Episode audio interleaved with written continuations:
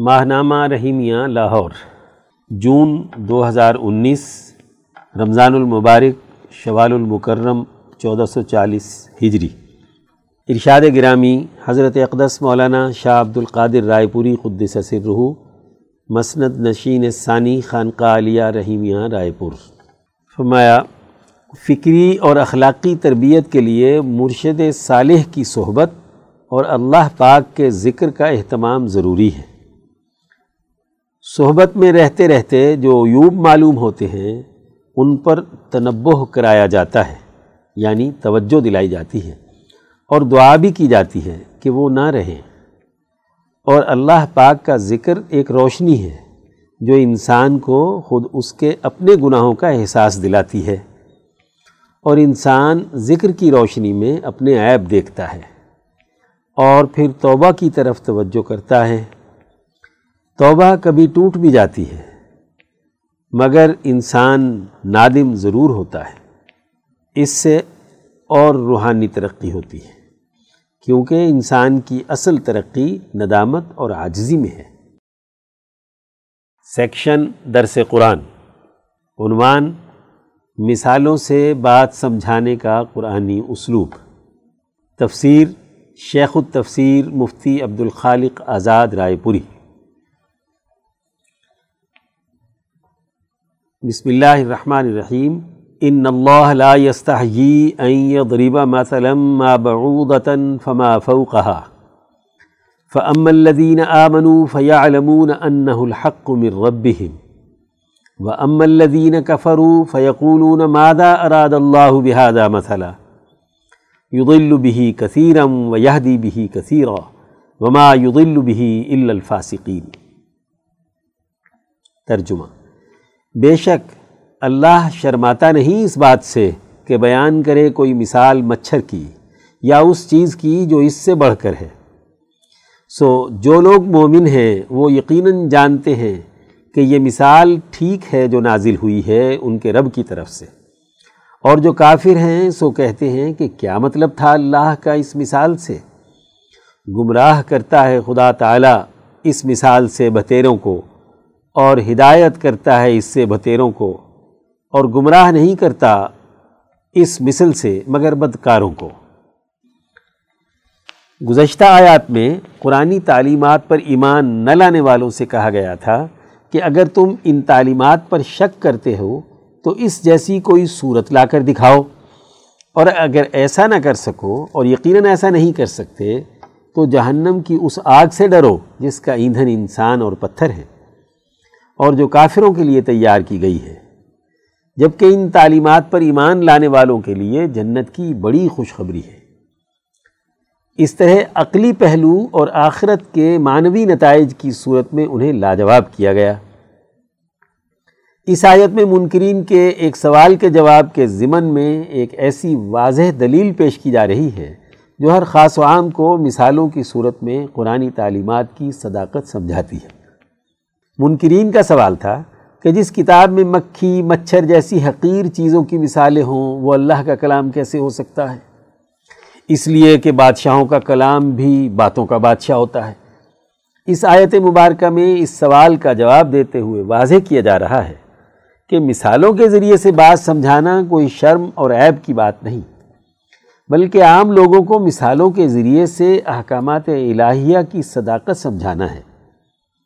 ان اللہ لا يستحيي ان يضرب مثلا ما بعوضة فما فوقها۔ اللہ کو کوئی شرم نہیں کہ وہ مچھر یا اس سے چھوٹی کسی شے کی مثال بیان کرے۔ اس لیے کہ کسی بھی بات کو سمجھانے کے لیے عام لوگوں کو سمجھ میں آنے والی مثالیں دی جاتی ہیں۔ ان کی عقل و شعور کی سطح ہی ایسی ہوتی ہے کہ انہیں چھوٹی اور حقیر چیزوں کے ذریعے سے بات سمجھائی جائے۔ قرآن حکیم تمام انسانوں کے لیے عمومی حکم اور علم بیان کرتا ہے۔ جس حکم کا سمجھنا لوگوں کے لیے مشکل ہو رہا ہو، اسے عمومی مثالوں کے ذریعے سے سمجھایا جاتا ہے۔ جب کوئی مثال ذکر کی جاتی ہے، تو اس سے حکم کی اصل حقیقت سمجھانا مطلوب ہوتا ہے۔ مثال میں ذکر کردہ اشیاء کے بڑے، چھوٹے ہونے یا حقیر اور عمدہ ہونے کو پیش نظر نہیں رکھا جاتا۔ اس لیے اس کتاب مقدس پر یہ شبہ نہیں کیا جا سکتا کہ چھوٹی چیزوں کی مثالوں کی وجہ سے یہ کتاب اللہ کی طرف سے نازل نہیں ہوئی۔ اللہ تعالیٰ نے اپنے پیغام ہدایت کو اس انداز میں نازل کیا ہے کہ جس سے تمام لوگوں کو احکام خداوندی پوری طرح سمجھ میں آ جائے۔ اس پر اللہ کا شرم کرنا کیسا؟ بلکہ یہ مثالیں انسانی ضرورت کے عین مطابق ہیں۔ چنانچہ جو لوگ اللہ تبارک و تعالیٰ کے مقابلے میں پتھروں اور بتوں کو خدائی اختیارات کا مالک سمجھتے تھے، انہیں سمجھانے کے لیے یہ قرآن مثال بہت خوب ہے۔ وَإِن يَسْلُبْهُمُ الزُّبَابُ شَيْءَ اللَّا يَسْتَنْقِذُوهُ مِنْهُ۔ اگر کوئی مکھی ان کے سامنے سے کوئی چیز چھین کر لے جائے تو یہ اسے ہٹا نہیں سکتے۔ اب یہاں مکھی کی اس مثال سے پتھروں کے بتوں کی ناقص ترین حالت کو بہت خوبی کے ساتھ سمجھایا گیا ہے۔ فَأَمَّا الَّذِينَ آمَنُوا فَيَعْلَمُونَ أَنَّهُ الْحَقُّ مِنْ رَبِّهِمْ۔ جو لوگ اللہ کی اس کتاب پر ایمان لانے والے ہیں، وہ یہ بات اچھی طرح سمجھتے ہیں کہ اس طرح مثال دے کر بات سمجھانا ان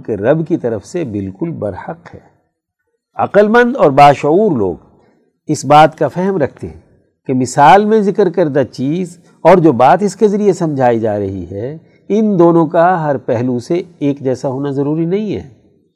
اور نہ ہی یہ ضروری ہے کہ جس چیز کی مثال دی جا رہی ہو، اس کا قد کاٹ مثال دینے والے کے برابر ہو۔ بلکہ مثال سے مقصد یہ ہوتا ہے کہ مطلوبہ بات یا حکم لوگوں کو اچھی طرح سمجھ میں آ جائے۔ چنانچہ لطیف احساسات رکھنے والے عقل مند لوگ ان مثالوں کے ذریعے سے قرآن حکم کی معنویت سمجھ کر ان کی صداقت پر ایمان لے آتے ہیں۔ ہر سنجیدہ آدمی جب مکھی کی اس مثال پر غور کرے گا تو یقیناً ایسے بتوں کی پرستش سے توبہ طائب ہو جائے گا کہ جو اپنے جسم سے مکھی تک نہیں اڑا سکتے۔ وہ خدائی کے شریک کیسے ہو سکتے ہیں؟ وَأَمَّا الَّذِينَ كَفَرُوا فَيَقُولُونَ مَاذَا أَرَادَ اللَّهُ بِهَذَا مَثَلًا؟ اس طرح کی مثالیں دینے سے ایک بڑا فائدہ یہ بھی ہے کہ وہ لوگ جو اس کتاب پر ایمان لانے کے منافقانہ دعوے کرتے ہیں، ان مثالوں سے ان کے اندر کا نفاق سامنے آ جاتا ہے۔ وہ تنزیہ کہتے ہیں کہ اللہ نے یہ مثال دے کر کیا ارادہ کیا ہے؟ ان لوگوں کی حالت یہ ہے کہ مثال کے ذریعے سے بات سمجھنے کے باوجود یہ لوگ منافقت سے کام لے رہے ہیں۔ اس طرح کی مثالوں سے مومنین اور منافقین کے درمیان فرق و امتیاز واضح ہو جاتا ہے۔ مومنین انہیں سمجھ کر حق کی حقیقت تک رسائی حاصل کر لیتے ہیں اور ہدایت حاصل کر لیتے ہیں، جبکہ اس سے کافروں اور منافقوں کی گمراہی واضح ہو جاتی ہے۔ یدل بھی کثیرم یہدی بھی کثیرہ۔ اس طرح ان مثالوں کے ذریعے سے بہت سے لوگ گمراہی کے راستے پر چل پڑتے ہیں اور ان کا نفاق اور کفر کھل کر سامنے آ جاتا ہے۔ اور ایسی ہی سچی مثالوں کے ذریعے سے حکم الہی کی حقیقت تک رسائی حاصل کر کے بہت سے لوگ ہدایت یافتہ ہو جاتے ہیں اور انہیں دینی فہم و بصیرت حاصل ہو جاتی ہے۔ وما يضل به الا الفاسقین۔ ایسی مثالوں سے صرف وہی لوگ گمراہ ہوتے ہیں جو فسق و فجور میں مبتلا ہوں۔ وہ انسانی معاشرے کے بنیادی معاہدات اور امور کو توڑنے کے عادی ہو چکے ہوں۔ ایسے لوگ صحیح علم و عمل پر مبنی بہترین پروگرام قبول کرنے کے لیے تیار نہیں ہوتے، بلکہ انسانی معاشرے سے اپنے ذاتی اور گروہی مفادات حاصل کرنے کے لیے ظلم و ستم اور کفر اختیار کرتے ہیں۔ یہ لوگ سماجی معاہدات اور رشتوں ناتوں کو توڑنے اور زمین میں فساد مچانے کے لیے ہر وقت تیار رہتے ہیں۔ ایسے لوگوں کی بد اخلاقی کی تفصیلات اگلی آیات میں بیان کی جا رہی ہے سیکشن درس حدیث، عنوان عید کا حقیقی تصور، از مولانا ڈاکٹر محمد ناصر جھنگ۔ عن انس قدم رسول اللہ صلی اللہ علیہ وسلم المدینة ولہم یومان یلعبون فیہما۔ ما هذان اليومان قالوا كنا نلعب فيهما في الجاهلية فقال ان اللہ قد ابدلکم بہما خیرا منہما یوم الاضحى و یوم الفطر. سنن ابو داود، حدیث ایک ہزار ایک سو چونتیس۔ ترجمہ۔ حضرت انس فرماتے ہیں کہ جب حضور صلی اللہ علیہ وسلم مدینہ منورہ تشریف لائے، تو اہل مدینہ دو دنوں میں کھیل کود کا تہوار بناتے تھے۔ آپ نے پوچھا، یہ دو دن کیسے ہیں؟ انہوں نے کہا کہ دور جاہلیت میں ہمارے کھیل کے تہوار تھے۔ آپ صلی اللہ علیہ وسلم نے فرمایا، اللہ تعالیٰ نے تمہارے لیے ان سے بہتر دو دن بدلے میں دیے ہیں، عید الاضحیٰ کا دن اور عید الفطر کا دن۔ انسان کے نوعی اور فطری تقاضوں کا لحاظ دین اسلام کا تر امتیاز ہے۔ انسانی روح کی پاکیزگی، عمدہ اخلاق، اعلیٰ انسانی اقدار اور اجتماعیت کا قیام، شریعت اسلامیہ کی امتیازی شان ہے۔ یہودیوں کے دور سے مدینہ منورہ کے اندر منائے جانے والے خوشی کے دنوں کو حضور صلی اللہ علیہ وسلم نے ان دو مقدس ایام سے یہ کہہ کر بدل دیا کہ یہ دونوں تہوار عید الفطر اور عید الاضحیٰ پہلے تہواروں کا بہترین بدل ہیں۔ عید الفطر کو رسول اللہ صلی اللہ علیہ وسلم نے اللہ تعالیٰ کے انعام کا دن قرار دیا ہے۔ دسترخوان وسیع کرنے اور اہل خانہ پر اس دن فراخی کرنے کو آپ صلی اللہ علیہ وسلم نے رحمت الہی کے حصول کا ذریعہ قرار دیا۔ عید الفطر کے دن صاحب نصاب پر صدقت الفطر کو لازم کر کے معاشرے کے پسماندہ لوگوں کو اپنی خوشی میں شریک کرنے کا حکم دیا گیا۔ اسی طرح عید الاضحیٰ کو ایام حج کے مقدس ایام میں مقرر کیا گیا اور صاحب استطاعت لوگوں کی طرف سے اس میں سب سے بڑی نیکی قربانی کرنا قرار دیا گیا۔ ہے یوں ان دونوں عیدوں کے احکامات انسانی روح کی پاکیزگی، عمدہ اخلاق اور اجتماعیت کے ساتھ مسرت کا اعلیٰ تصور پیش کرتے ہیں۔ اور کھیل تماشے کے بجائے تعلق مع اللہ اور انسانی حقوق کو ان ایام میں شامل کر دیا گیا ہے۔ آج ہمیں اس بات کا جائزہ لینا ہے کہ کیا رمضان المبارک کے روزوں اور رات کو تراوی پڑھنے کی روح اور مقصد تزکیہ نفس اور انسانی ہمدردی وہ ہمارے معاشرے میں موجود ہے۔ صورتحال یہ ہے کہ اس وقت پاکستان میں پچاس فیصد کے قریب لوگ خط افلاس سے نیچے زندگی بسر کر رہے ہیں۔ انہیں حقیقی خوشیاں میسر نہیں ہیں۔ اس موقع پر ہمیں جہاں اپنے گرد و پیش کے لوگوں کو حت الوسا اپنی خوشیوں میں شریک کرنا ہے، اسی کے ساتھ یہ بھی غور کرنا ہے کہ یہ کیسی عید ہے کہ جو اجتماعی خوشی کے بغیر ہے۔ یہ کیسی عید ہے جس میں اکثریتی آبادی پریشان حال ہے؟ یہ کیسی عید ہے کہ جس میں محض لہو و لعب ہے؟ خدا شناسی اور اس کی مخلوق سے سچی محبت حقیقی شکل میں نظر نہیں آتی۔ اس بار ہماری یہ عید حقیقی خوشی کے حصول کی طرف بڑھنے کا پہلا قدم ضرور ہونا چاہیے۔ سیکشن صحابہ کا ایمان افروز کردار۔ عنوان حضرت عبداللہ بن عمر اور نبوی طریقہ عید الفطر۔ از مولانا قاضی محمد یوسف حسن عبدال حضرت عبداللہ بن عمر رضی اللہ عنہما اپنے والد کے ساتھ بچپن ہی میں مسلمان ہو گئے تھے۔ دس سال کی عمر میں ہجرت کی۔ بدر اور عہد میں چھوٹی عمر کی وجہ سے شرکت کی اجازت نہیں ملی۔ پہلی مرتبہ غزوہ خندق میں شریک ہوئے۔ اس کے بعد تمام غزوات میں شرکت کی اور خلافت راشدہ کے دور کی کئی فتوحات میں بھی شریک تھے۔ آپ کا قد درمیانہ تھا اور رنگ گندم گو تھا۔ داڑھی میں سرخ خضاب لگاتے تھے، مضبوط ارادے کے مالک تھے۔ آپ ہر نماز کے وقت تازہ وضو کرتے، اتباع سنت اور تقوی میں ضرب المسل تھے۔ آپ تمام فتنوں سے علیحدہ رہے۔ حضرت عبداللہ مال و جائیداد میں سے جو چیز زیادہ پسند آتی اس کو صدقہ کر دیتے آپ نے زندگی میں ایک ہزار غلام آزاد کیا کسی یتیم کے بغیر دسترخوان پر گوشت نہ تناول فرماتے آپ مناسی کے حج سب سے زیادہ جانتے تھے۔ سفر حج میں حضور اقدس صلی اللہ علیہ وسلم کے پڑاؤ کے مقامات کو ڈھونڈ ڈھونڈ کر وہاں نماز پڑھتے۔ رات کا اکثر حصہ عبادت میں گزارتے۔ ساٹھ سال تک لوگ ان سے علمی و عملی امور اور دینی فتح میں رہنمائی لیتے رہے۔ اس عرصے میں آپ اپنے اور صحابہ کے احوال سے ہمیشہ مکمل آگاہ رہے۔ حضرت عبداللہ نے چوراسی برس کی عمر میں تہتر ہجری میں وفات پائی۔ آپ مقام زیتوا میں مدفون ہیں۔ حضرت ابن عمر عید الفطر کے حوالے سے حضور اقدس کے واقعات بیان کرتے ہوئے فرماتے ہیں کہ آپ صلی اللہ علیہ وسلم عید الفطر کے روز پیدل عیدگاہ جاتے اور جس راستے سے جاتے اسے چھوڑ کر دوسرے راستے سے واپس تشریف لاتے۔ اس کا مقصد یہ ہوتا تھا کہ دونوں راستوں کے فقراء کی مدد ہو، دونوں طرف کے لوگوں سے صلہ رحمی ہو جائے اور تمام علاقوں سے آپ کا رابطہ بحال رہے۔ میں آپ صلی اللہ علیہ وسلم کے ساتھ عید میں تھا اور آپ صلی اللہ علیہ وسلم نے اذان و تکبیر کے بغیر عید کی نماز پڑھائی۔ آپ عید کے خطبے میں قرآن حکیم پڑھتے اور نصیحت کی باتیں بیان فرماتے۔ حضرت عبداللہ سے روایت ہے کہ حضور صلی اللہ علیہ وسلم نے عیدگاہ جانے سے پہلے صدقہ فطر ادا کرنے کا حکم دیا۔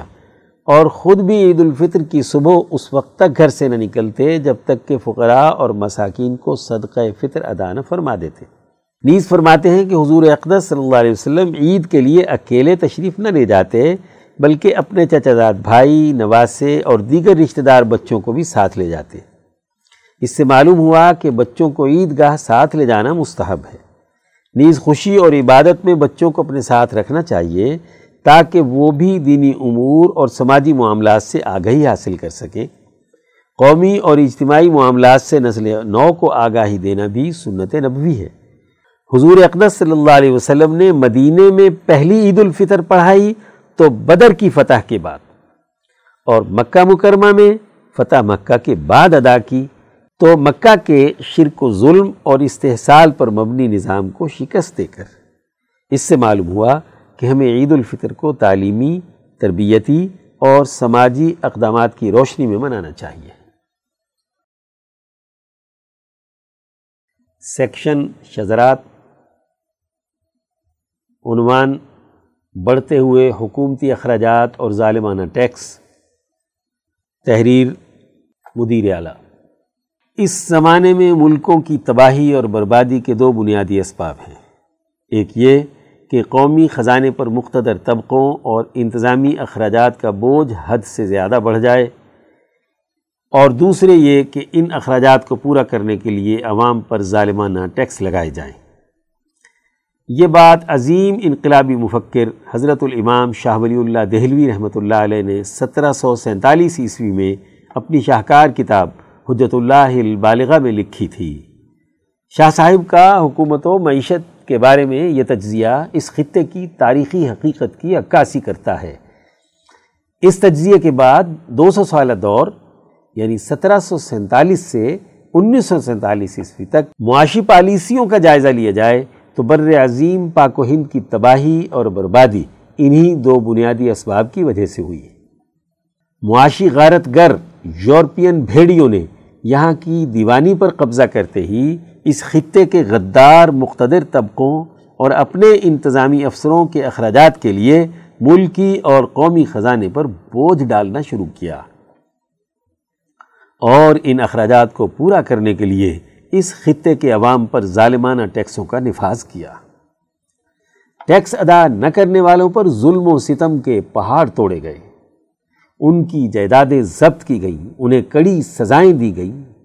اٹھارہویں صدی کے آخر میں ہندوستان میں پڑھنے والے قحط سے لے کر بیسویں صدی کے وسط میں بنگال میں مصنوعی طور پر پیدا کیے گئے قحط سے لاکھوں انسانوں کی اموات ہوئی انگریز سامراج کے دور میں بننے والی معاشی پالیسیوں کا جائزہ لیا جائے تو یہ حقیقت عیاں ہوتی ہے کہ ہر گزرتے زمانے کے ساتھ یہاں کی انتظامیہ کا حجم بڑھتا چلا گیا۔ انتظامیہ کے اخراجات کے نام پر یہاں کے ملکی خزانے پر ڈاکہ ڈالا گیا۔ انگریز سامراج یہاں آیا تو اس نے اس خطے کے مالیاتی وسائل پر للچائی ہوئی نظروں سے اسے سونے کی چڑیا قرار دیا اور اس کے بالوں پر نوچنے اور اسے سونے کے انڈے حاصل کرنے کے لیے استعمال کیا۔ ترقیاتی اخراجات کے نام پر لوٹ مار کا وہ بازار گرم کیا گیا جس کی بدترین مثال ریلوے ٹریک بچھانے اور نہری نظام قائم کرنے کے لیے ہونے والے اخراجات کی ہے۔ یورپ میں ریلوے ٹریک بچھانے کے لیے ایک کلومیٹر پر جو اخراجات ہوئے، یہاں کے انگریز انتظامی افسروں نے اپنے رشتہ داروں کے نام پر تیرہ کمپنیاں بنا کر ہندوستان میں ریلوے ٹریک کے اخراجات گیارہ گنا زیادہ وصول کیے۔ اس طرح ہندوستان میں انگریز سامراج کے دو سو سالہ دور کے معاشی اقدامات کے نتیجے میں اس ملک کی تباہی اور بربادی کے بنیادی طور پر یہی دو اسباب رہے۔ اسی کا نتیجہ تھا کہ اس خطے کو برطانوی سامراج نے بظاہر آزادی دی تو دونوں ملکوں کے قومی خزانے کروڑوں پاؤنڈ کے مقروض تھے۔ اس طرح قرضوں کی معیشت کے ذریعے سے ملکوں اور قوموں کو جدید نوآبادیاتی غلامی کے عالمی سرمایہ داری نظام کی زنجیروں میں جکڑا گیا۔ اس خطے کے حریت پسندوں نے آزادی کی جد و جہد اس لیے کی تھی کہ ایک آزاد قوم کی حیثیت سے غلامی کے دور کی حکومتی اور معاشی پالیسیوں کا یہ ظالمانہ تسلسل ختم ہوگا اور قومی خود مختاری آزادی اور حریت کی بنیاد پر اپنی معاشی پالیسیاں بنانے اور ملک و قوم کو ترقی دینے کے لیے ملکی تباہی کے ان بنیادی اسباب سے نجات حاصل ہوگی۔ حریت پسندوں کے سرخیل امام شاہ ولی اللہ دہلوی نے ملکوں اور قوموں کی ترقی اور کامیابی کے بنیادی اسباب بیان کرتے ہوئے یہ بھی لکھا تھا کہ یہ بات یاد رہنی چاہیے کہ کسی ملک کی ترقی کے لیے ضروری ہے کہ وہاں ٹیکسوں کا نفاذ کم سے کم ہو اور ان کی وصولی میں سہولت پیدا کی جائے۔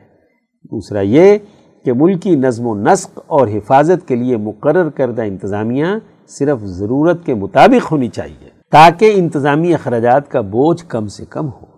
اس زمانے کے لوگوں پر لازم ہے کہ وہ اس نقطے کو اچھی طرح سمجھ لیں۔ موجودہ حکومت نے گیارہ جون دو ہزار انیس عیسوی کو اگلے سال کا مالیاتی بجٹ پیش کرنے کا اندیا دیا ہے۔ یہ تو معلوم نہیں کہ کیسا ہوگا، لیکن پاکستان کے اب تک کے بننے والے تمام بجٹس بڑھتے ہوئے حکومتی اخراجات کے بوجھ اور عوام پر ظالمانہ ٹیکسوں کے نفاذ کے حوالے سے برطانوی سامراج کی غلامی کے دور کی تاریخ کو دہراتے رہے ہیں۔ انیس سو سینتالیس عیسوی کے بعد امید تھی کہ قومی جمہوری سوچ کے ساتھ اس خطے کے عوام کے مفاد کے لیے حکومتی اور انتظامی اخراجات ضرورت کی حد تک رکھے جائیں گے اور ان اخراجات کو پورا کرنے کے لیے سہولت پر مبنی ٹیکسوں کا نظام قائم ہوگا۔ لیکن پچھلے بہتر سالوں کی معاشی پالیسیوں کی تاریخ اس کے بالکل برعکس ہے۔ انیس سو انچاس عیسوی سے آج تک بننے والے تمام بجٹوں میں غلامی کے زمانے کی معاشی پالیسیوں کا تسلسل قائم رہا ہے۔ اور ایسا کیوں نہ ہوتا جب انگریز دور کے وزارت خزانہ کے افسر غلام محمد سے لے کر موجودہ خزانہ افسران تک بین الاقوامی مالیاتی اداروں کے ملازمین ملک کی وزارت خزانہ چلائیں گے تو یہی کچھ ہوگا۔ اگر زمانہ غلامی میں انگریز حکومتی افسران یہاں کی دولت لوٹ کر یورپ لے جایا کرتے تھے، تو اب اس زمانے میں پاکستان کے مقتدر طبقے ملکی قومی خزانہ چوری کر کے سامراجی ملکوں میں منتقل کرتے رہتے ہیں۔ اس کے لیے ہر آنے والے نئے بجٹ میں مقتدر طبقوں اور انتظامیہ کے اخراجات کے مطالبات زر کی ایک لمبی فہرست بنائی جاتی ہے۔ اخراجات جاریہ کا حجم بڑھتا ہی جا رہا ہے اور ترقیاتی اخراجات کے نام پر بھی جو رکومات رکھی جاتی ہیں، ان میں بھی وزیروں اور انتظامی افسروں کا کمیشن پیش نظر ہوتا ہے۔ اس طرح قومی خزانے پر ہر گزرتے دن کے ساتھ بوجھ بڑھ رہا ہے۔ یہاں کے مختلف طبقات سیاست، مذہب، علم و دانش، صحافت و ادب اور سیکیورٹی خدمات کے نام پر قومی خزانے پر بوجھ بنتے جا رہے ہیں۔ اور پھر ان کے درمیان ملکی خزانے سے مال جھپٹنے کے لیے آپس کی جنگ و جدل بھی ہے۔ شاہ صاحب نے کہا تھا کہ مال لوٹنے والے یہ تمام طبقے قومی خزانے سے مال جھپٹنے کے لیے ایک دوسرے پر دست درازی کرتے ہیں۔ اور لوگوں کی معاشی زندگی کو نقصان پہنچانے کی کوشش کرتے ہیں۔ آج کچھ ایسی صورتحال ہمارے ملک کو درپیش ہے۔ ایسے میں باشعور لوگوں کی ذمہ داری ہے کہ وہ ملک اور قوم کی ترقی اور معاشی خرابی کے ان اسباب کا جائزہ لے کر قومی جمہوری بنیادوں پر ملکی ترقی کے لیے سوچیں اور درست سمت میں اقدامات کے لیے شعوری جد و جہد اور کوشش کریں۔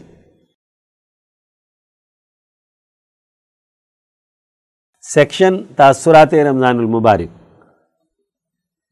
عنوان شعور کلیمی کی ضرب اور فرعونی نظام۔ تحریر محمد عباس شاد، لاہور۔ رمضان المبارک کا مہینہ قرآن حکیم میں تدبر اور غور و فکر کی اپنی ایک خاص شان رکھتا ہے۔ رمضان کے گزشتہ مہینے میں ہمیں قرآن پاک میں غور و خوض کے لیے باہم مواقع میسر رہے۔ قرآن مجید میں ذکر کردہ گزشتہ اقوام کے بعض واقعات اور سابقہ امتوں کے کچھ معاشرتی کردار ایسے ہیں جو آج ہمارے دور کے حالات پر چسپاں ہوتے ہیں۔ اگر ہم اپنے ملک و معاشرے کے آج کے حالات کو دیکھیں، تو قرآن پاک کے بیان کردہ حالات و واقعات کے تناظر میں پیدا شدہ مسائل کے علاج کے لیے قرآن فکر و بصیرت یقیناً تیر بہدف نسخہ ثابت ہوگی۔ قرآنی قصص میں حضرت موسیٰ کی فرعون اور اس کے غلامی کے بدترین نظام کے خلاف جد و جہد کا قصہ تاریخ کا ایک روشن باب ہے۔ ہر دور کی ظالم و جابر حکومتوں کا یہ وطیرہ رہا ہے کہ وہ اپنے زیر تسلط معاشروں میں تقسیم و تفریق کے طریقوں کو بڑی ہنرمندی سے استعمال کرتی رہی ہے تاکہ لوگ گروہوں اور جتھوں میں تقسیم ہو کر باہم دست و گریبان رہیں۔ اور ایک دوسرے کو فنا کرنے کی فکر میں رہیں۔ فرعون نے بھی اپنے ہاں کچھ ایسا ہی ماحول پیدا کر رکھا تھا جسے قرآن نے یوں بیان فرمایا ہے۔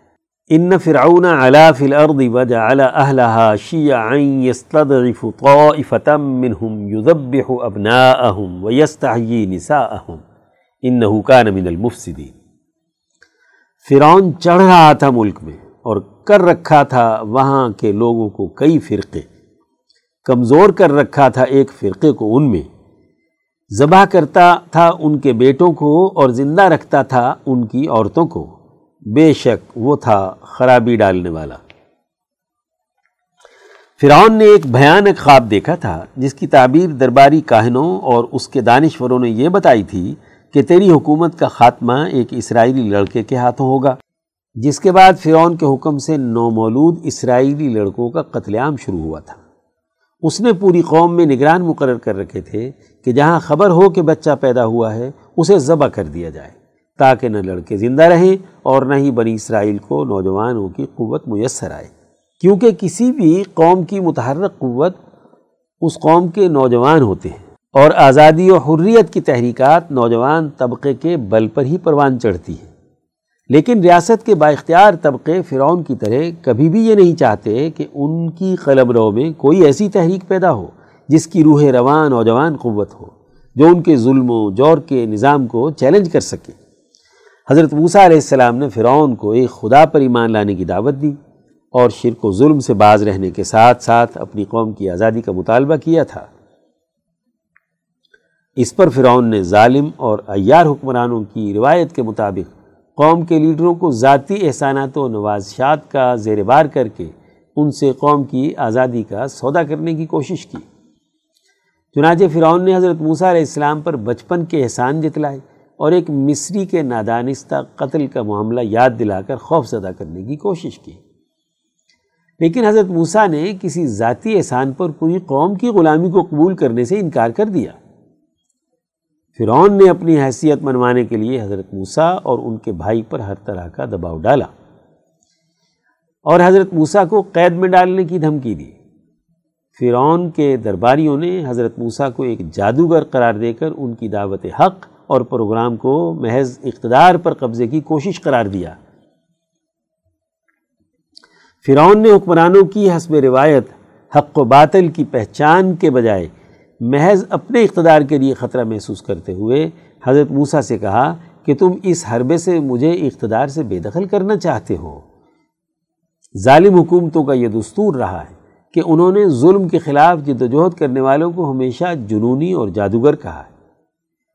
یہ وار ہمیشہ مسلحین کو اپنے سینوں پر سہنے پڑے، لیکن ان کے قدم نہیں ڈگمگائے۔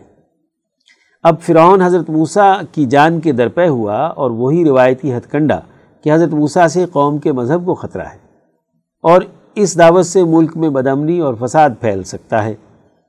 وقال فرعون ذرونی اقت الموسیٰ ولیت عربہ انی اخاف ان یبدل دینکم او ان یظہر فی الارض الفساد۔ اور فرعون نے کہا، مجھے موسیٰ کو قتل ہی کر لینے دو اور اس کو چاہیے کہ یہ اپنے رب کو پکارے۔ میں ڈرتا ہوں کہ وہ تمہارے دین کو بدل ڈالے یا زمین میں فساد برپا کر دے۔ فرعون جب قتل موسیٰ کے بارے میں اپنے سرداروں سے محو گفتگو تھا، تو اس مجلس میں ایک مرد مومن نے جرت اظہار کا مظاہرہ کرتے ہوئے اپنی حکمت آموز گفتگو سے فرعون کو اپنے ارادے سے باز رہنے کا مشورہ دیا۔ اس پر یہ لوگ حضرت موسیٰ کے بجائے اس کے در پہ آزار ہو گئے، لیکن اللہ تعالیٰ نے ان کے ناپاک ارادوں کو پورا نہ ہونے دیا۔ حضرت موسیٰ کے عہد میں، مصری تمدن میں، مصری علوم و فنون میں سحر یعنی جادو کو مستقل ایک فن کی حیثیت حاصل تھی۔ یوں ساحرین یعنی جادوگر فرعون کے دربار میں اونچا مرتبہ رکھتے تھے۔ ریاستی معاملات جیسے جنگ و صلح اور فرعون کے اقتدار کو لاحق خطرات کے سدباب میں ان کی بہت وقت تھی۔ چنانچہ حضرت موسیٰ کی دعوت حق کے مقابلے کی فرونی حکمت عملی یہ ٹھہری کہ اپنے قلم رو کے ماہر ساحرین یعنی جادوگروں کو جمع کر کے حضرت موسیٰ کو شکست دے دی جائے۔ ان کرائے کے کار پردازوں کے سحر کی حقیقت شعور کلیمی کے مقابلے میں محض شعبدہ بازی اور فریب خیالی تھی۔ چنانچہ یہاں سنت اللہ کے مطابق اس حقیقت کا اظہار ہوتا ہے کہ ایک چھوٹی جماعت جو مشکلات کے باوجود حق پر قائم رہتی ہے اسے کیسے پھلنے پھولنے کے مواقع فراہم کیے جاتے ہیں کہ وہ حقیقت جسے اب تک فرعون اس کے درباریوں نے قوم سے پوشیدہ رکھا تھا، اسے ساحرین کی اس جماعت نے برسر مجلس تسلیم کر لیا کہ حضرت موسیٰ کا یہ عمل جادو سے بالا تر خدا کا برحق معجزہ ہے اور وہ سجدے میں گر پڑے اور اعلان کر دیا کہ ہم موسیٰ اور ہارون کے رب پر ایمان لاتے ہیں اور وہی تمام جہانوں کا رب ہے۔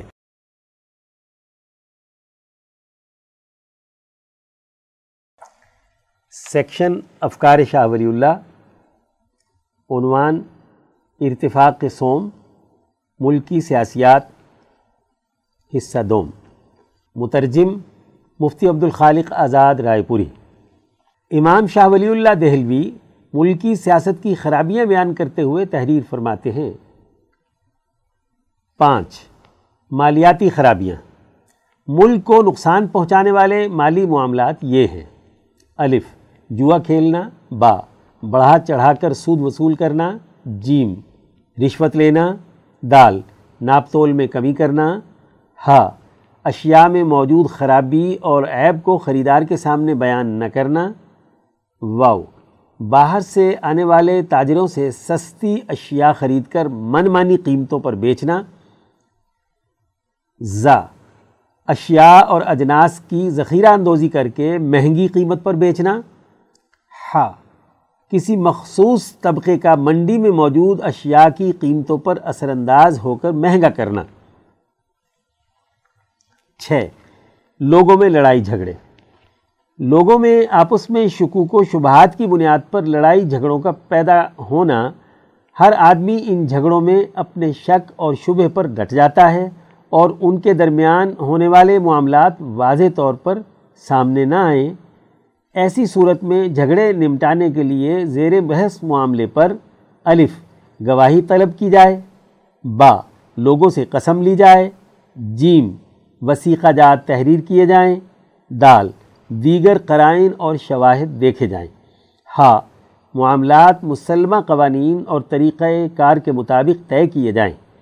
واؤ، طے کردہ فیصلے کو ترجیح دینے کی وجوہات ظاہر کی جائیں۔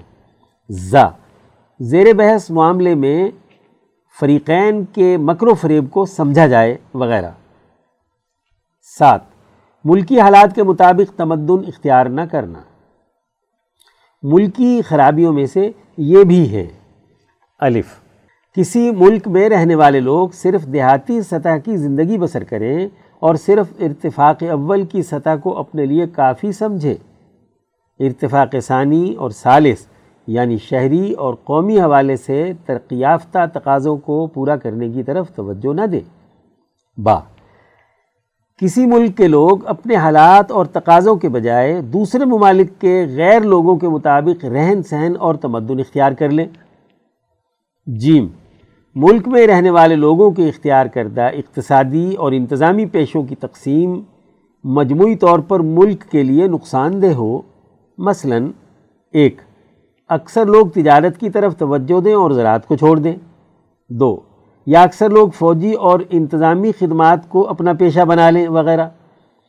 کسی زرعی ملک کی ترقی کے لیے مناسب یہ ہے کہ وہاں کاشتکاری سے متعلق پیشوں سے وابستہ لوگوں کی تعداد زیادہ ہو، جیسا کہ کھانے میں غذائی اشیاء کی مقدار زیادہ ہوتی ہے، جبکہ دستکاروں، تاجروں اور ملک کی حفاظتی خدمات سے متعلق پیشہ وروں انتظامیہ اور سیکیورٹی فورسز کی تعداد آٹے میں نمک کے برابر ہونی چاہیے۔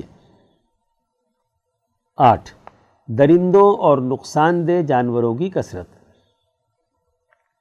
کسی ملک کی خرابیوں میں سے یہ بھی ہے کہ وہاں انسانوں کو نقصان پہنچانے والے گوشت خور درندے پھیل جائیں اور لوگوں کو ڈسنے والے موزی کیڑے مکوڑے، مچھر وغیرہ کی کثرت ہو جائے۔ ایسی صورت میں ان کو ختم کرنے کے لیے کوشش کرنا ضروری ہے۔ ملکی سیاست اور نظم و نسق کو درست رکھنے والے امور۔ کسی ملک کی حفاظت اور اس کی ترقی کے لیے درج ذیل امور ضروری ہے ایک، عوامی مفاد کی عمارتیں بنانا ایسی عمارتوں کی تعمیر کرنا جس کا نفع تمام لوگوں میں مشترک ہوتا ہے، جیسا کہ الف، شہری اور ملکی سرحدوں کی حفاظت کے لیے حفاظتی باڑ یا دیوار تعمیر کرنا۔ با لوگوں کے لیے سرائے اور عوامی استعمال کی عمارتیں تعمیر کرنا، جیم، حفاظتی قلعے تعمیر کرنا، دال، سرحدوں کی حفاظت کے لیے چوکیاں بنانا، ہا، بازار تعمیر کرنا، واؤ، نہروں اور دریاؤں پر پل تعمیر کرنا۔ دو، ملک میں آبرسانی کا بہتر نظام بنانا۔ الف لوگوں کو صاف پانی مہیا کرنے کے لیے کنویں کھودنا اور چشمے تلاش کرنا۔ با، دریاؤں کے ساحلوں پر کشتیوں کو لنگر انداز کرنے کا نظام بہتر بنانا۔ تین، تاجروں، کاشتکاروں اور صنعت کاروں سے حسن سلوک کرنا۔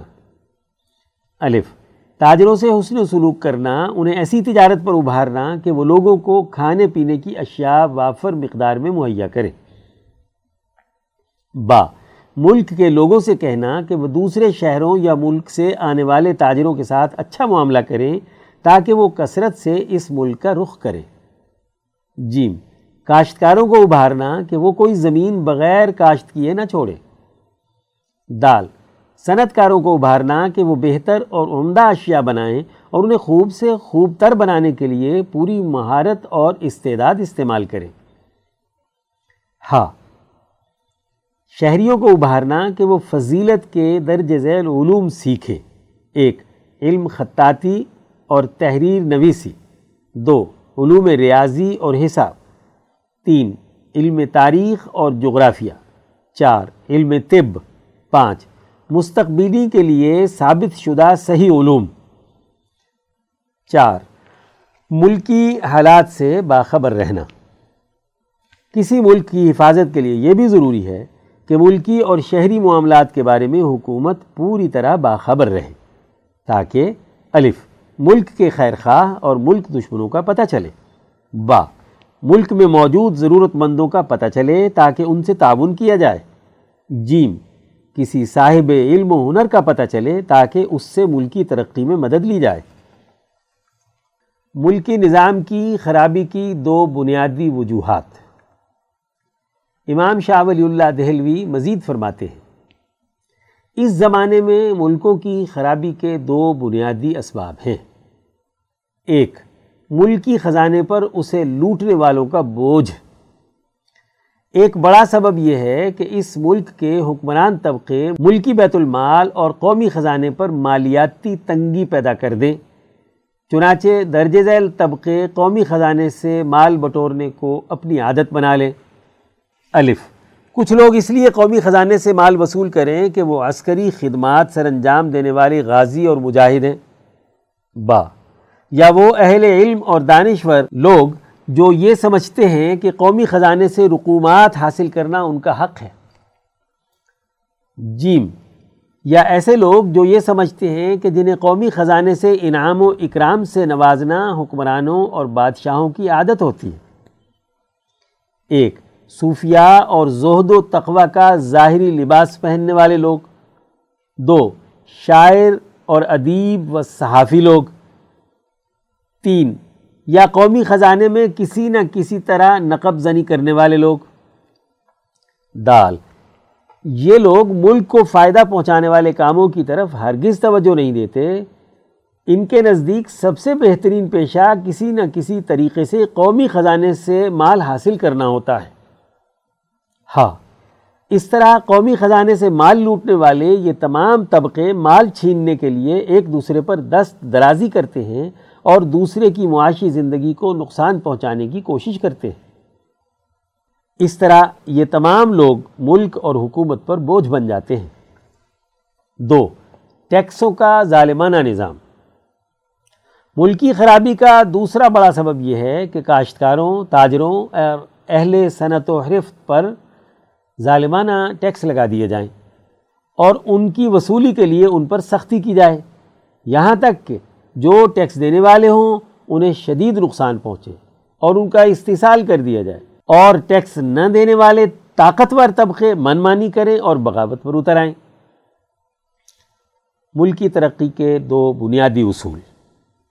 یہ بات یاد رہنی چاہیے کہ کسی ملک کی ترقی کے لیے ضروری ہے کہ ایک ٹیکسوں کا نفاذ کم سے کم ہو اور ان کی وصولی میں آسانی پیدا کی جائے۔ دو، ملکی نظم و نسق اور حفاظت کے لیے مقرر کردہ انتظامیہ صرف ضرورت کے مطابق ہونی چاہیے تاکہ انتظامی اخراجات کا بوجھ کم سے کم ہو۔ اس زمانے کے لوگوں پر لازم ہے کہ وہ اس نقطے کو اچھی طرح سمجھ لیں۔ باب سیاست المدینہ۔ سیکشن عالمی منظرنامہ عنوان بیلٹ اینڈ روڈ بنانے کا جرت ماندانہ اقدام۔ تحریر مرزا محمد رمضان راول پنڈی پچیس اپریل دو ہزار انیس بروز جمعرات بیجنگ کے گریٹ ہال میں بیلٹ اینڈ روڈ فورم کا انعقاد عمل میں آیا۔ جس میں دنیا کے سینتیس ممالک کے رہنماؤں نے شرکت کی۔ یہ تین روزہ کانفرنس تھی جس کا افتتاح چینی صدر نے کیا تھا۔ شی جن پنگ نے اپنے افتتاحی خطاب میں کہا، آج کی یہ کانفرنس بیلٹ اینڈ روڈ کے قیام میں سنگ میل ثابت ہوگی۔ اس کانفرنس کا موضوع بیلٹ اینڈ روڈ کے قیام سے معاشی ترقی کے اہداف کو مستقبل میں رکن ممالک کے مابین تقسیم کرنا تھا۔ چینی صدر کا کہنا تھا کہ ہم نے اس منصوبے کا باقاعدہ آغاز دو ہزار تیرہ عیسوی میں کیا تھا۔ لیکن گزشتہ چند سالوں میں اس کی کامیابی کے حیران کن نتائج سامنے آئے ہیں۔ آج جب ہم نے اس کے دوسرے مرحلے کا اعلان کیا، تو دنیا میں اسے شاندار پذیرائی حاصل ہوئی ہے۔ دنیا کے ایک سو پچاس ممالک کے پانچ ہزار مندوبین نے اس کانفرنس میں شرکت کے لیے رضامندی کا اظہار کیا تھا۔ اس کے علاوہ دنیا کی نوے عالمی تنظیمیں، جن کا تعلق پانچ بر اعظموں سے ہے، شرکت کر رہی ہیں۔ کانفرنس کے شرکاء اپنے اپنے ملکوں کی حکومتوں، سول سوسائٹی اور کاروباری حلقوں کے علاوہ عالمی شہرت کی حامل تعلیمی درسگاہوں کی نمائندگی کر رہے ہیں۔ چینی صدر کے بقول، اس فورم کا بنیادی تصور معیشت سے متعلقہ تمام شعبوں میں معاونت پیدا کرنا ہے، جس کے نتیجے میں نہ صرف انفراسٹرکچر تعمیر ہو، بلکہ معاشی ترقی کے عمل سے دنیا کی رفتار تیز تر ہو سکے۔ چینی صدر نے کہا کہ دو ہزار تیرہ میں جب یہ منصوبہ شروع ہوا تو اس کا نام اوبور یعنی one belt and one road تھا، جس کا مقصد قدیم شاہراہ ریشم کا احیاء تھا جو ایشیا اور یورپ کو ملاتی تھی۔ جبکہ عبور کے ذریعے اٹھتر ممالک کے درمیان رابطہ پیدا کرنے کا نیا نظام ترتیب دیا گیا تھا، آج یہ منصوبہ توسیع اختیار کر چکا ہے۔ اس منصوبے کا نام بدل کر پٹی اور سڑک کا جرت مندانہ اقدام بیلٹ اینڈ روڈ انیشیٹو رکھ دیا گیا ہے۔ نئے منصوبے نے نہ صرف نئے ملکوں کو ملانے کا کام شروع کیا ہے جن کی تعداد بڑھ کر ایک سو باون ہو گئی ہے، بلکہ نئی معاشی ترقیات کو بھی پروگرام کا حصہ بنا دیا گیا ہے۔ اس کانفرنس میں ہمارے وزیر اعظم نے بھی شرکت کی ہے۔ اس فورم پر انہوں نے خطاب کرتے ہوئے ملک کی ترقی میں اس منصوبے کے کردار کی تعریف کی ہے۔ لیکن حقیقت یہ ہے کہ اس منصوبے سے ہمارے ملک کا فائدہ تبھی ہے کہ جب یہاں کا ادارہ جاتی نظام مضبوط ہو اور قومی جمہوری تقاضوں کو پیش نظر رکھتے ہوئے ملکی ترجیحات کا تعین کیا جائے، معاشی طور پر دوسروں کا یرغمال بننے کے بجائے اپنے پاؤں پر کھڑے ہونے اور معاشی ترقیات کے لیے تربیت یافتہ افرادی قوت تیار کرنے پر توجہ دی جائے۔ ہنرمند افرادی قوت سے ہی کسی عالمی منصوبے سے درست فائدہ اٹھایا جا سکتا ہے۔ سیکشن، خطبات و بیانات، عنوان، عید کا فلسفہ و حکمت، رپورٹ، سید نفیس مبارک حمدانی لاہور۔ سولہ جون دو ہزار اٹھارہ، مطابق یکم شوال المکرم، چودہ سو انتالیس ہجری کو حضرت اقدس مفتی عبدالخالق آزاد رائے پوری مدضلہ نے ادارہ رحیمیہ لاہور میں نماز عید الفطر کے اجتماع سے خطاب کرتے ہوئے فرمایا، معزز دوستو، آج بہت مبارک دن ہے۔ عید الفطر کا دن مسلمانوں کے لیے نہ صرف عبادت بلکہ خوشی اور مسرت کا دن بھی ہے۔ دین اسلام کے تمام امور دراصل عبادت بھی ہیں اور انسانی فلاح و بہبود، ترقی دلی مسرت اور خوشی و اطمینان کے لیے بھی ہیں، جن کا تعلق ارتفاقات سے ہوتا ہے۔ دین اسلام کی تعلیمات انسانوں کی فطری ضرورتیں پوری کرتی ہیں، جو بنیادی انسانی تقاضوں کی تکمیل بھی کرتی ہیں اور اس کے ساتھ ساتھ اللہ کے ساتھ تعلق مضبوط کیا جاتا ہے۔ دین اسلام کا سب سے پہلا ہدف تو یہ ہے کہ انسانوں کے دل و دماغ میں اپنے خالق و مالک اللہ رب العزت کی عظمت اور بڑائی، اس کی حیبت و جلال پیوست کی جائے۔ اللہ تبارک و تعالیٰ کی رضامندی حاصل کرنے کے لیے دوسرا بڑا ہدف یہ ہے کہ انسانوں کے درمیان ایسے تعلقات اور روابط وجود میں آئیں جو ایک دوسرے کے لیے مسرت و فرحت اور خوشی کا باعث بنے۔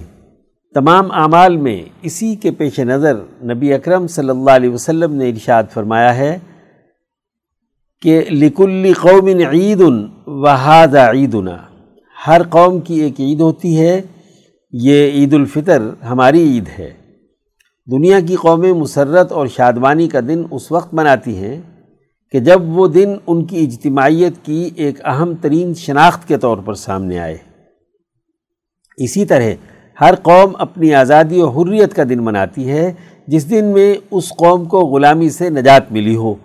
آزادی حاصل ہوئی ہو، اس میں اپنے فیصلے خود کرنے کی اہلیت اور صلاحیت پیدا ہوئی ہو، اپنا ملکی نظم و نسق چلانے اور آزادی اور حریت کا جذبہ بیدار ہوا ہو، اسی دن کو آزادی کے طور پر منایا جاتا ہے۔ آج بھی دنیا بھر میں یہی دستور ہے کہ جس دن کسی قوم کا کوئی اجتماعی کام ہوتا ہے، تو قومیں اس اجتماعی کام کی تکمیل پر دن مناتی ہیں۔ اپنی آزادی کے دن کو بھی مناتی ہیں۔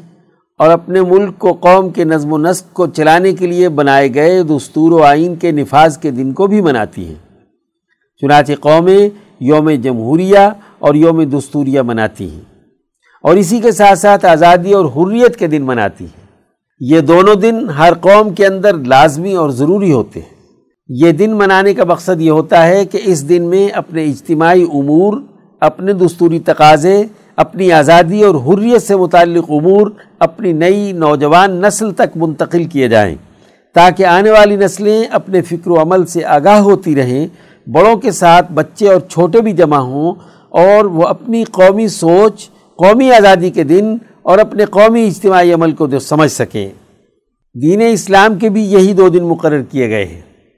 عید الفطر آزادی و حریت منانے کا دن ہے۔ حضرت آزاد رائے پوری مدضلہ نے مزید فرمایا، عید الفطر آزادی اور حریت منانے کا دن ہے۔ فطر کا معنی کسی چیز کا ٹوٹنا، توڑ دینا یا افطار کر لینا ہے۔ جیسے ہم روزہ توڑنے کو بھی افطار کرنا کہتے ہیں کہ ہم نے روزہ کھول لیا۔ نبی اکرم صلی اللہ علیہ وسلم نے یہ عید الفطر سب سے پہلے یکم شوال دو ہجری مطابق سترہ مارچ چھ سو چوبیس عیسوی کو منائی۔ نبی اکرم صلی اللہ علیہ وسلم نے اس سے ٹھیک تیرہ چودہ دن پہلے یعنی سترہ رمضان دو ہجری، مطابق تین مارچ کو غزوہ بدر کے موقع پر اس امت کے فرعون سے آزادی حاصل کی۔ ابو جہل کا خاتمہ ہوا۔ ستر بڑے بڑے سردار قتل کر دیے گئے اور ستر بڑے بڑے سردار گرفتار کر لیے گئے۔ گویا کہ دشمنوں کی سیاسی طاقت توڑ کر پورے جزیرت العرب اور حجاز میں اپنی آزادی اور حریت کا اعلان کر دیا تھا کہ اب ہم حجاز کے اندر کسی فرونی طاقت کے غلام نہیں ہیں۔ اب ہم دین اسلام کی تعلیمات اور اللہ کے احکامات کے مطابق اپنی حکمرانی اور اپنے فیصلے خود کریں گے۔ جیسے فطر روزہ کھولنا ہے یا روزہ توڑنا ہے، ایسے ہی فطر ابو جہل کے سسٹم کو توڑنا بھی ہے۔ اس ابو جہل کے سسٹم کو توڑنے اور رمضان المبارک کے بابرکت ایام میں اللہ کے حکم پر روزہ رکھ کر روزہ کھولنے دونوں کی خوشی اور مسرت کے لیے عید الفطر بنائی گئی۔ مکہ مکرمہ میں دین پر عمل کرنے کی بات کی جاتی تو اس امت کا فرعون ابو جہل مسلمانوں پر تشدد کرتا تھا۔ اپنی حکومتی طاقت کا بے دریغ استعمال کرتا تھا۔ اس نے نبی اکرم صلی اللہ علیہ وسلم کو تین سال شیب ابی طالب میں قید رکھا۔ حریت پسند جماعت کی آزادی سلب کرنے کی کوشش کی۔ اتنی مصیبتوں اور مشقتوں سے تیرہ سالوں میں مکہ مکرمہ میں نبی اکرم صلی اللہ علیہ وسلم کی محنت سے ان کی جماعت وجود میں آئی۔ آج عید الفطر کے دن وہ موقع آیا ہے کہ جس نے آزادی سلب کی ہوئی تھی، جس نے اپنے وطن سے مسلمانوں کو مہاجر کیا، جس نے انہیں اپنے وطن سے نکالا، جس نے انسانیت پر مظالم ڈھائے، آج وہ اپنے انجام کو پہنچ چکا۔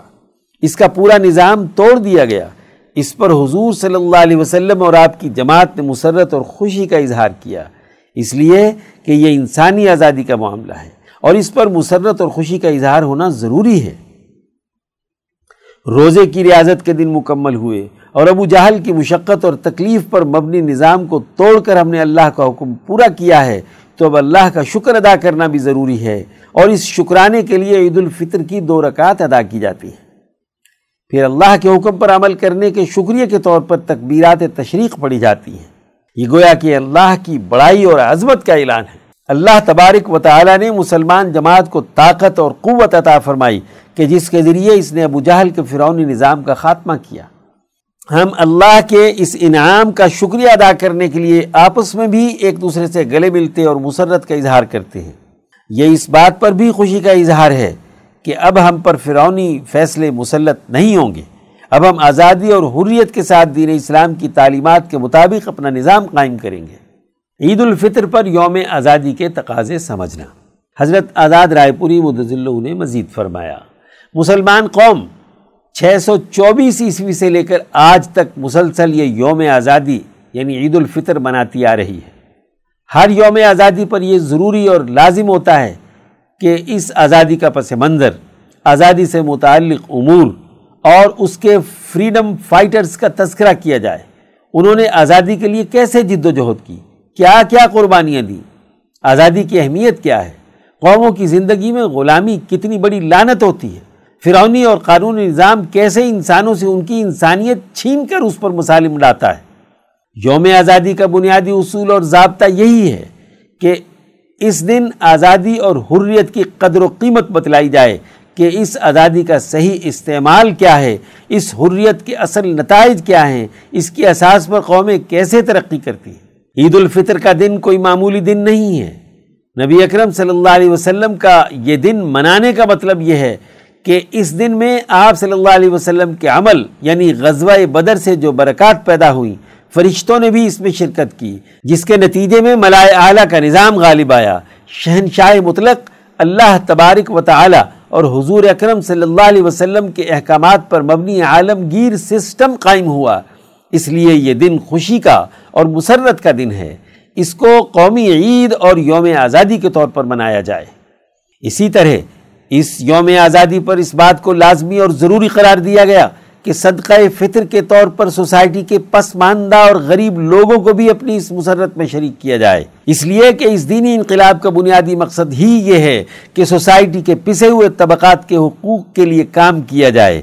یہ انقلاب اسی لیے لایا گیا ہے۔ ابو جہل کی جہالت اور ظلم پر مبنی فرونی حکومت کا خاتمہ اس لیے کیا گیا ہے کہ علم و شعور اور عدل و انصاف کو فروغ دیا جائے۔ انسانی حقوق پورے کیے جائیں۔ اس دن میں اس بات کا عزم کرنے کی ضرورت ہے کہ آزادی اور حریت کے دن میں دین کی تعلیمات کے بنیادی مقاصد و اہداف سمجھے جائیں۔ یہ کوئی رسمی دن نہیں ہے۔ اگر کوئی قوم اپنے یوم آزادی کو رسمی طور پر منائے اور آزادی کی قدر و قیمت نہ سمجھائے تو اس اجتماع کا مقصد ہی فوت ہو جاتا ہے۔ وہ صرف جھنڈیاں لہرائے، زندہ باد کے نعرے لگائے، کھائے پیے اور عیاشی کرے اور اپنے فکر و نظریے سے آگاہ نہ ہو، اپنی نوجوان نسل کو اپنی آزادی اور حریت کی قیمت نہ سمجھائے، اپنے حقوق کا شعور نہ دے، علم اور شعور کے فروغ کے لیے کردار ادا نہ کرے، تو ایسا یوم آزادی دراصل یوم غلامی ہوتا ہے، جو غلامانہ ذہنیت کو فروغ دینے کا باعث بنتا ہے۔ اس لیے آزادی اور حریت کے دن میں ان بنیادی اساسی امور کو پیش نظر رکھا جائے، جو اس نظریے اور آئین کے لیے ضروری ہیں۔ پھر سب سے بڑھ کر یہ کہ کسی بھی زمانے میں مسلمان جماعت پر دوبارہ غلامی کی حالت مسلط ہو جائے تو اس دن غلامی سے نکلنے کا شعور دینا ضروری ہوتا ہے۔ عید الفطر اللہ کی بڑائی اور عظمت کا بیان ہے۔ حضرت آزاد رائے پوری اللہ نے مزید فرمایا کہ عید الفطر کے دن اللہ کی بڑائی اور عظمت کا اعلان کرنا اور پھر آزادی حاصل کرنے کے پورے عمل میں اللہ نے جو انعامات کیے ہیں، اس پر دو رکعت شکرانے کے طور پر ادا کرنا واجب قرار دیا گیا ہے کہ ان رکعت کو چھ زائد تکبیرات کے ساتھ ادا کیا جاتا ہے۔ یعنی اس میں اللہ کی عظمت اور بڑائی کا مزید بڑھ چڑھ کر کے اظہار کیا جائے۔ یہ اعلان کر دیا جائے کہ کوئی فرعون اور نمرود، کوئی شداد اور حمان کوئی لات و منات، کوئی حبل بڑائی کا حق نہیں رکھتا۔ اس کائنات کے اندر اگر بڑائی ہے تو وہ صرف اور صرف اللہ رب العزت کی ذات میں ہے اور اللہ کا بنیادی حکم کل انسانیت کی فلاح و بہبود کا ہے۔ آج یہ دو ڈھائی سو سال سے جو غلامی ہم پر مسلط ہے، اس ماحول میں ہم عید بھی غلامانہ ذہنیت سے مناتے ہیں۔ ہمارا مذہبی طبقہ بھی عید الفطر پر روایتی اور رسمی تقریریں کرتا ہے۔ عید کو محض رسومات کی ادائیگی کا ایک حصہ بنا کر رکھ دیا گیا۔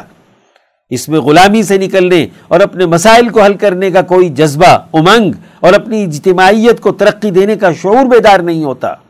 بس رسمی طور پر یہ دن آیا، دو رکعت نماز پڑھی، رسمی طور پر صدقہ فطر ادا کیا اور کچھ رسومات سر انجام دی کہ مٹھائی کھا لی، کپڑے پہن لیے، کچھ ہلا گلا کر لیا اور اس کو ہم نے عید منانا سمجھ لیا۔ نہیں، بات یہ ہے کہ حدیث میں آیا ہے کہ محض اچھے اور خوبصورت کپڑے پہن لینا عید نہیں ہے۔ عید تو وہ ہے جس میں اللہ کے احکامات پر ایمان لا کر ان کو عمل میں لانے کا عزم اور ارادہ کرے اللہ نے کائنات کا پورا نظام جن اصولوں پر قائم کیا ہے، ان کو قائم کرنے کے لیے جد و جہد اور کوشش کرے تب تو عید ہے۔ محض رسم تو کوئی عید نہیں ہوتی اور نہ ہی عید کی تعلیمات رسمی ہیں۔ بلکہ وہ ایک شعور دیتی ہیں آزادی اور حریت کا، اللہ سے تعلق کا، انسانیت کی خدمت کا، انسانی حقوق کی ادائیگی کا، لوگوں کے مظالم دور کرنے کا، عدل و انصاف کو غالب کرنے کا، انسانی حقوق کو پورا کرنے کا۔ اس عزم اور ارادے کے ساتھ ہم یہ عید منائیں تو یقیناً ذہن کھلیں گے، غلامی کے جو جالے ہمارے دماغوں پر تنے ہوئے ہیں وہ اتریں گے۔ پستی اور کم ہمتی کے جو قفل ہمارے دلوں پر لگے ہوئے ہیں وہ ٹوٹیں گے۔ آزادی اور حریت کا جذبہ بیدار ہوگا۔ جیسے آپ نے ادارہ رحیمیہ لاہور میں رمضان المبارک کے تیس دنوں میں حضرت الامام شاہ ولی اللہ دہلوی، امام انقلاب مولانا عبید اللہ سندھی اور دیگر اولیاء اللہ، علماء ربانیین کی تعلیمات کی روشنی میں قرآن کا انقلابی شعور حاصل کیا اور اس سلسلے کے بزرگوں کی انقلابی تعلیمات سے اپنے ذہن و قلب کو منور کیا، شعور کو بلند کیا۔ ایسے ہی یہ عید الفطر کا دن بھی اسی عزم، ارادے، حوصلے اور علم و شعور کی اساس پر ہمارے پیش نظر ہونا چاہیے۔ اس کے نتائج یقیناً ہماری زندگی میں بہتری کی شکل میں ظاہر ہوں گے۔ اللہ تعالی ہمیں اس دن کی قدر کرنے کی توفیق عطا فرمائے۔ آمین۔ سیکشن عظمت کے مینار۔ عنوان حضرت مولانا محمد صادق کھڈوی رحمۃ اللہ علیہ۔ تحریر وسیم اعجاز کراچی۔ بیسویں صدی عیسوی کا آغاز بر عظیم پاک و ہند کی تاریخ میں بہت زیادہ اہمیت کا حامل ہے۔ انگریزوں کے غاسبانہ قبضے کے خلاف ملک عزیز کے ہر کونے سے تحریکات آزادی میں حصہ لینے والے رجال کار اپنا کردار ادا کر رہے تھے۔ انہی دنوں تحریک شیخ الہند نے آزادی و حریت کے لیے بھرپور کردار ادا کیا۔ حضرت شیخ الہند مولانا محمود حسن کی اس تحریک کے ایک نمایاں رکن کراچی سے مولانا محمد صادق کھڈوی بھی ہے مولانا محمد صادق کی ولادت پچیس محرم الحرام بارہ سو اکانوے ہجری، پندرہ مارچ اٹھارہ سو چوہتر عیسوی کو کھڈا کراچی میں ہوئی۔ ابتدائی تعلیم اپنے والد گرامی سے حاصل کی۔ اٹھارہ سو چورانوے عیسوی میں دارالعلوم دیوبند میں حضرت شیخ الہند کے حلقہ درس میں شامل ہوئے۔ جلد ہی ان کا شمار حضرت شیخ الہند کے خصوصی تلامزہ میں ہونے لگا۔ جون اٹھارہ سو پچانوے عیسوی میں دارالعلوم دیوبند سے سند فراغت حاصل کرنے کے بعد اپنے والد گرامی کی نگرانی میں مدرسہ مظہر العلوم کھڈا کراچی میں تدریسی کام میں مشغول ہو گئے۔ چودہ سو انیس عیسوی میں ان کے والد گرامی کی وفات ہوئی۔ تو حضرت مولانا محمد صادق مدرسے کے محتمم مقرر ہوئے۔ ان کے دور میں مدرسہ مظہر العلوم آزادی کے ایک اہم مرکز کا کردار ادا کرتا رہا۔ انہوں نے اس مدرسے کا الحاق دارالعلوم دیوبند سے کرایا اور نصب العین مقاصد اور دستور العمل میں اس کتابیں کیا۔ نوجوانان وطن کو تحریک شیخ الند کے ساتھ جوڑا۔ حریت کے اس مرکز میں حضرت شیخ الند مولانا محمود حسن امام انقلاب حضرت مولانا عبید اللہ سندھی، حضرت مولانا سید حسین احمد مدنی، حضرت مولانا مفتی کفایت اللہ دہلوی اور مولانا ابوالکلام آزاد وغیرہ کے متعدد دورہ جات ہوتے رہے۔ انیس سو دس عیسوی میں حضرت شیخ الند نے مولانا عبید اللہ سندھی اور مولانا محمد صادق کھڈوی کو خاص طور پر دیوبند طلب فرمایا اور جمیعت الانصار کے قیام کے لیے مشاورت کی۔ جمیعت الانصار کے دیگر مراکز کے ساتھ ساتھ کراچی میں ایک مرکز قائم کیا گیا، جس کی نگرانی مولانا محمد صادق نے کی۔ اس مرکز نے نہ صرف کراچی اور اس کے گرد و نواح میں حریت و آزادی کی شمع روشن کی، بلکہ بلوچستان کے علاقوں میں بھی اپنا کردار ادا کیا۔ انیس سو پندرہ عیسوی میں حضرت شیخ الند کی قیادت میں جاری تحریک ریشمی رومال میں بھی مولانا محمد صادق کی خدمات کو فراموش نہیں کیا جا سکتا۔ امامی انقلاب مولانا عبید اللہ سندھی نے بھی اس تحریک میں کلیدی کردار ادا کیا۔ تحریک ریشمی رومال میں مولانا سندھی نے جب ایک فورس جنود ربانیہ کے نام سے تشکیل دی، تو سندھ سے مولانا تاج محمود امروٹی، مولانا محمد صادق کھڈوی، شیخ عبد الرحیم سندھی وغیرہ کو شامل کیا، جنہیں مختلف ذمہ داریاں سونپی گئیں۔ مولانا محمد صادق کو اس فوج میں ایک اہم عہدے پر فائز کیا گیا اور ان کے مدرسہ مظہر العلوم کھڈا کو تحریک کا مرکز بنایا گیا۔ انیس سو سولہ عیسوی میں مولانا محمد صادق نے لسویلا، بلوچستان میں مینگل قوم کے ذریعے بغاوت کرا دی۔ مولانا نے فتویٰ جاری کیا کہ انگریز فوج میں بھرتی ہو کر ترکوں سے جنگ لڑنا کفر ہے۔ اس بغاوت کی وجہ سے انگریزوں کو بہت زیادہ نقصان کا سامنا کرنا پڑا۔ بلوچوں میں حریت و آزادی کی روح پھونکنے کی پاداش میں مولانا کو تین سال تک پونہ شہر کی جیل میں نظر بند کر دیا گیا۔ انیس سو اٹھارہ عیسوی میں دوسری جنگ عظیم کے اختتام پر انگریزوں نے ہندوستانیوں پر جبر کے پہاڑ توڑ دیے۔ اس جنگ کے دوران خلافت عثمانیہ کو بہت نقصان پہنچا، جس کو بچانے کے لیے مسلمانان ہند نے تحریک خلافت کی بنیاد رکھی۔ انیس سو انیس عیسوی میں جب تحریک خلافت کا آغاز ہوا تو مولانا موصوف نے اس میں شمولیت اختیار کر دی۔ سندھ میں تحریک خلافت کی ابتدا اور بعد کی سرگرمیوں میں کلیدی کردار ادا کیا۔ انیس سو اکیس عیسوی میں آل انڈیا خلافت کانفرنس کا ایک اہم اجلاس کراچی میں ہوا۔ مولانا اس کانفرنس کی استقبالیہ کمیٹی کے چیئرمین تھے، جس میں ہندوستان کے متعدد علماء شریک ہوئے۔ جماعت شیخ الند کے قائم کیے گئے اداروں میں سے ایک اہم نام جمعیت علماء ہند کا بھی ہے۔ جس کی تاسیس اٹھائیس دسمبر انیس سو انیس عیسوی میں ہوئی۔ مولانا محمد صادق اس میں شامل ہوئے اور جمعیت علماء ہند کی مرکزی مجلس عاملہ کے رکن منتخب ہوئے۔ جمعیت علماء ہند کے کام کو سندھ دھرتی میں منظم کرنے اور سیاسی کردار ادا کرنے کے لیے جب جمعیت علماء سندھ کی بنیاد رکھی گئی تو انہیں اس کا پہلا صدر منتخب کیا گیا۔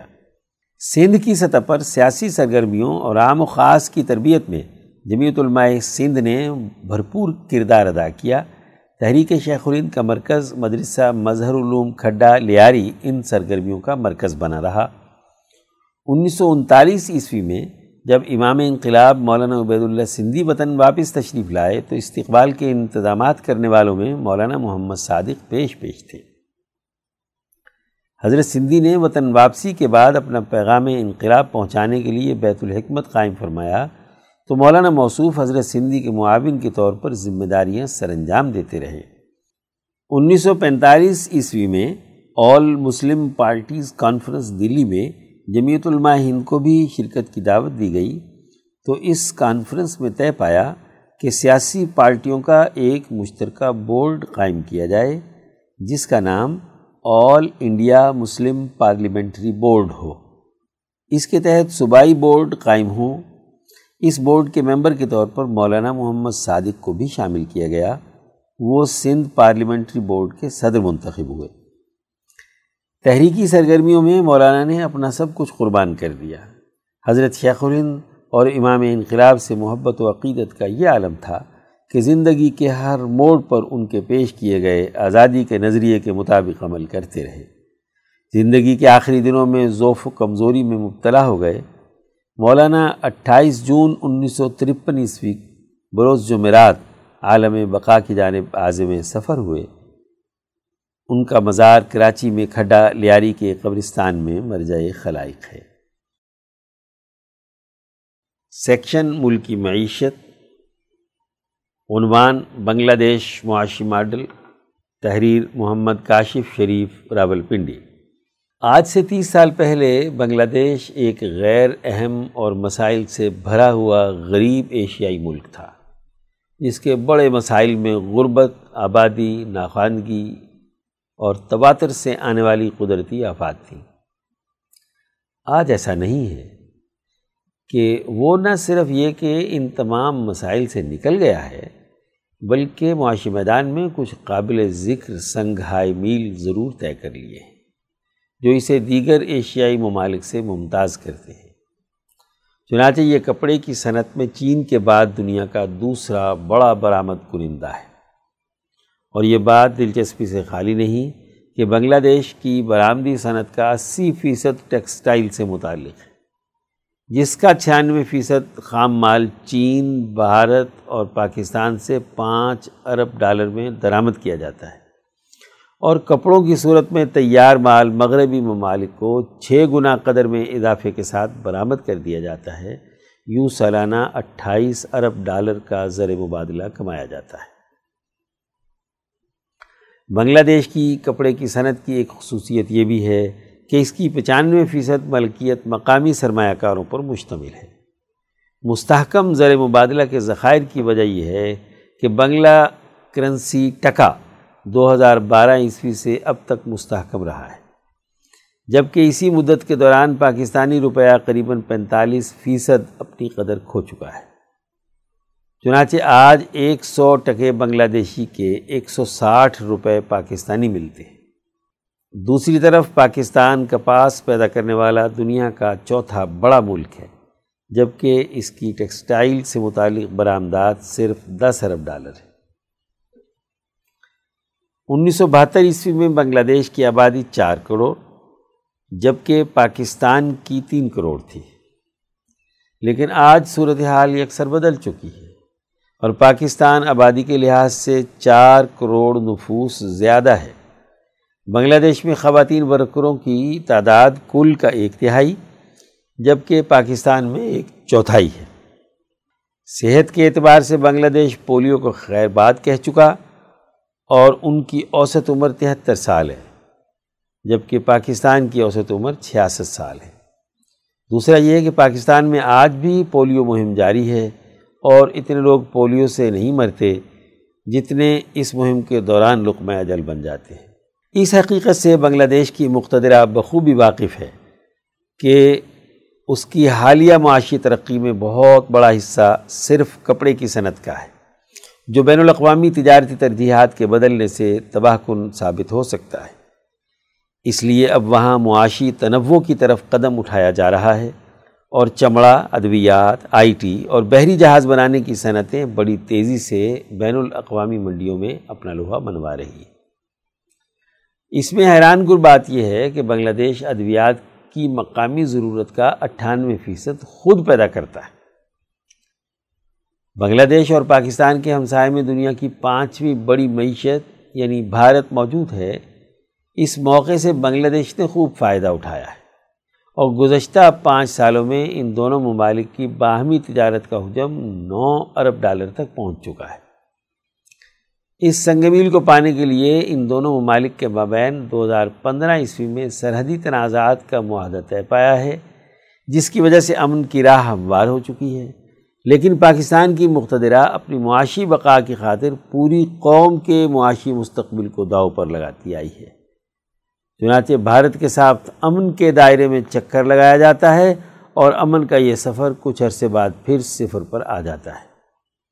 یہی وجہ ہے کہ ان دونوں ممالک کے مابین تجارت صرف دو ارب ڈالر سالانہ کے حجم تک پہنچ سکی ہے، جبکہ ماہرین کے مطابق اس میں پینتیس ارب ڈالر تک جانے کی گنجائش ہے۔ اور اگر افغانستان کا راستہ کھول دیا جائے تو اس میں پانچ ارب ڈالر کا مزید اضافہ بآسانی کیا جا سکتا ہے۔ ایسا نہیں ہے کہ اس باہمی تجارت کا فائدہ صرف پاکستان کو ہوگا، بلکہ بھارت کو اس کی پھیلتی ہوئی معیشت کی توانائی کی ضرورت پوری کرنے کے لیے وسط ایشیا سے قدرتی گیس افغانستان کے راستے ہی ترسیل ہوگی، جس کے لیے سولہ سو اسی کلو میٹر تاپی نامی گیس پائپ لائن کا منصوبہ روبہ عمل ہے۔ اسی طرح ایران سے قدرتی گیس کی بھارت ترسیل کا منصوبہ جو امریکی پابندیوں کی وجہ سے رکا ہوا ہے، مستقبل میں شروع کیا جا سکتا ہے۔ یقیناً ایسے تجارتی روابط خطے میں جنگی حالات کی پیش بندی کرنے کی صلاحیت رکھتے ہیں۔ ماضی میں بنگلہ دیش کی طرح امن کی طرف بڑھنا شاید پاکستان کے لیے ممکن نہیں تھا۔ اس کے لیے اسے اندرون ملک کئی جتھوں کو اور بیرون ملک کئی آقاؤں کو ناراض کرنا ہوتا۔ موجودہ معاشی چیلنجز سے نبرداز ماہ ہونے کا واحد راستہ یہی ہے کہ خطے کی تجارت بتدریج کھولی جائے۔ اس حوالے سے بنگلہ دیش ماڈل کو زیر غور لایا جا سکتا ہے۔ امید کی جا سکتی ہے کہ کرتارپور راہداری اس جانب ایک مثبت قدم ثابت ہوگا۔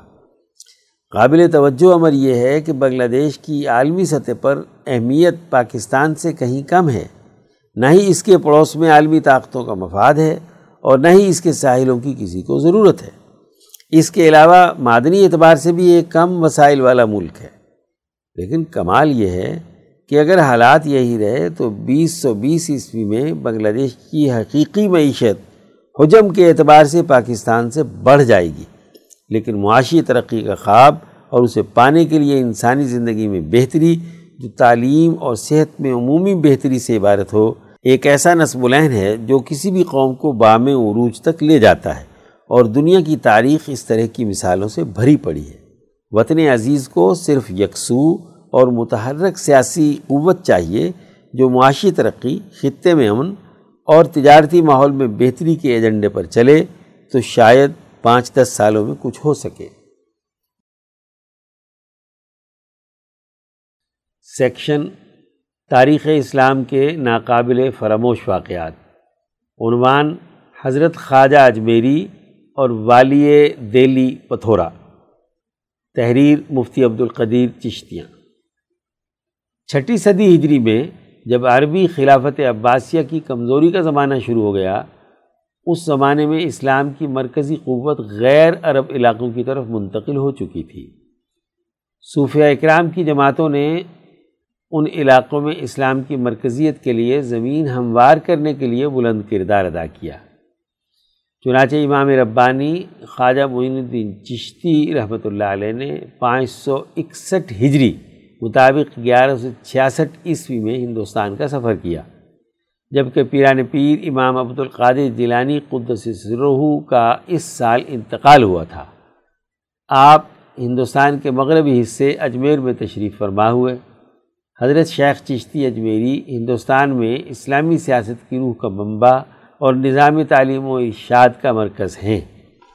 مولانا غلام علی آزاد بلگرامی معاصر الکرام میں لکھتے ہیں، سلطان شہاب الدین غوری کو دلی کے والی رائے پتھورا پر فتح ہوئی۔ یہ سب حضرت خواجہ معین الدین چشتی قدس سرہو کے انفاس مبارکہ کے سبب ہوا۔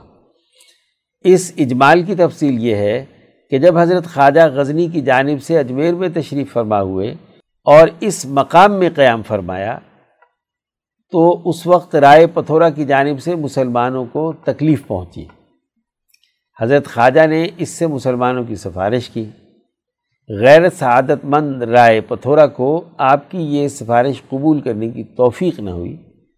اس نے کہا، یہ مرد اس جگہ آیا ہے اور غیب کی باتیں بیان کرتا ہے۔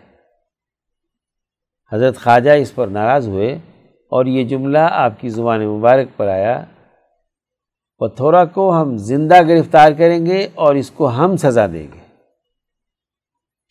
انہی دنوں میں سلطان شہاب الدین غوری غزنی سے یہاں پہنچا۔ پتھورا اپنے بہت زیادہ غرور کے ساتھ مقابلے پر سفارہ ہوا۔ دونوں کے درمیان شدید لڑائی ہوئی۔ سلطان کامیاب ہوا۔ پتھورا کو زندہ گرفتار کیا گیا اور پھر قتل کر دیا گیا۔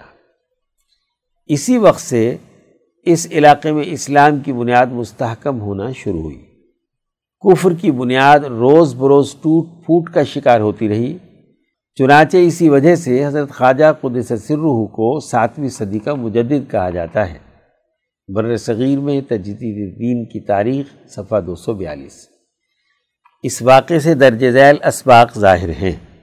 ایک، سلطان شہاب الدین غوری نے دہلی پر فتح کے لیے کئی دفعہ کوششیں کی، مگر کامیابی نہ ملی۔ یہ کامیابی در حقیقت حضرت خواجہ معین الدین کی دعوتی سرگرمیوں کا نتیجہ تھی۔ دو، رائے پتھورا کو آپ کا، مسلمانوں کی دادرسی کے لیے سفارش کرنا آپ کی انسان دوستی کا ثبوت ہے۔ تین، جب آپ کی سفارش رد کی گئی تو آپ کا تحدیدی جملہ پتھورا کو ہم زندہ گرفتار کریں گے اور اس کو ہم سزا دیں گے۔ یہ صرف دعویٰ ہی نہ تھا، بلکہ اس کے پیچھے آپ کی ایک طویل حکمت عملی تھی کہ آپ نے پہلے زمین کو ہموار کر کے غوری کو بلایا۔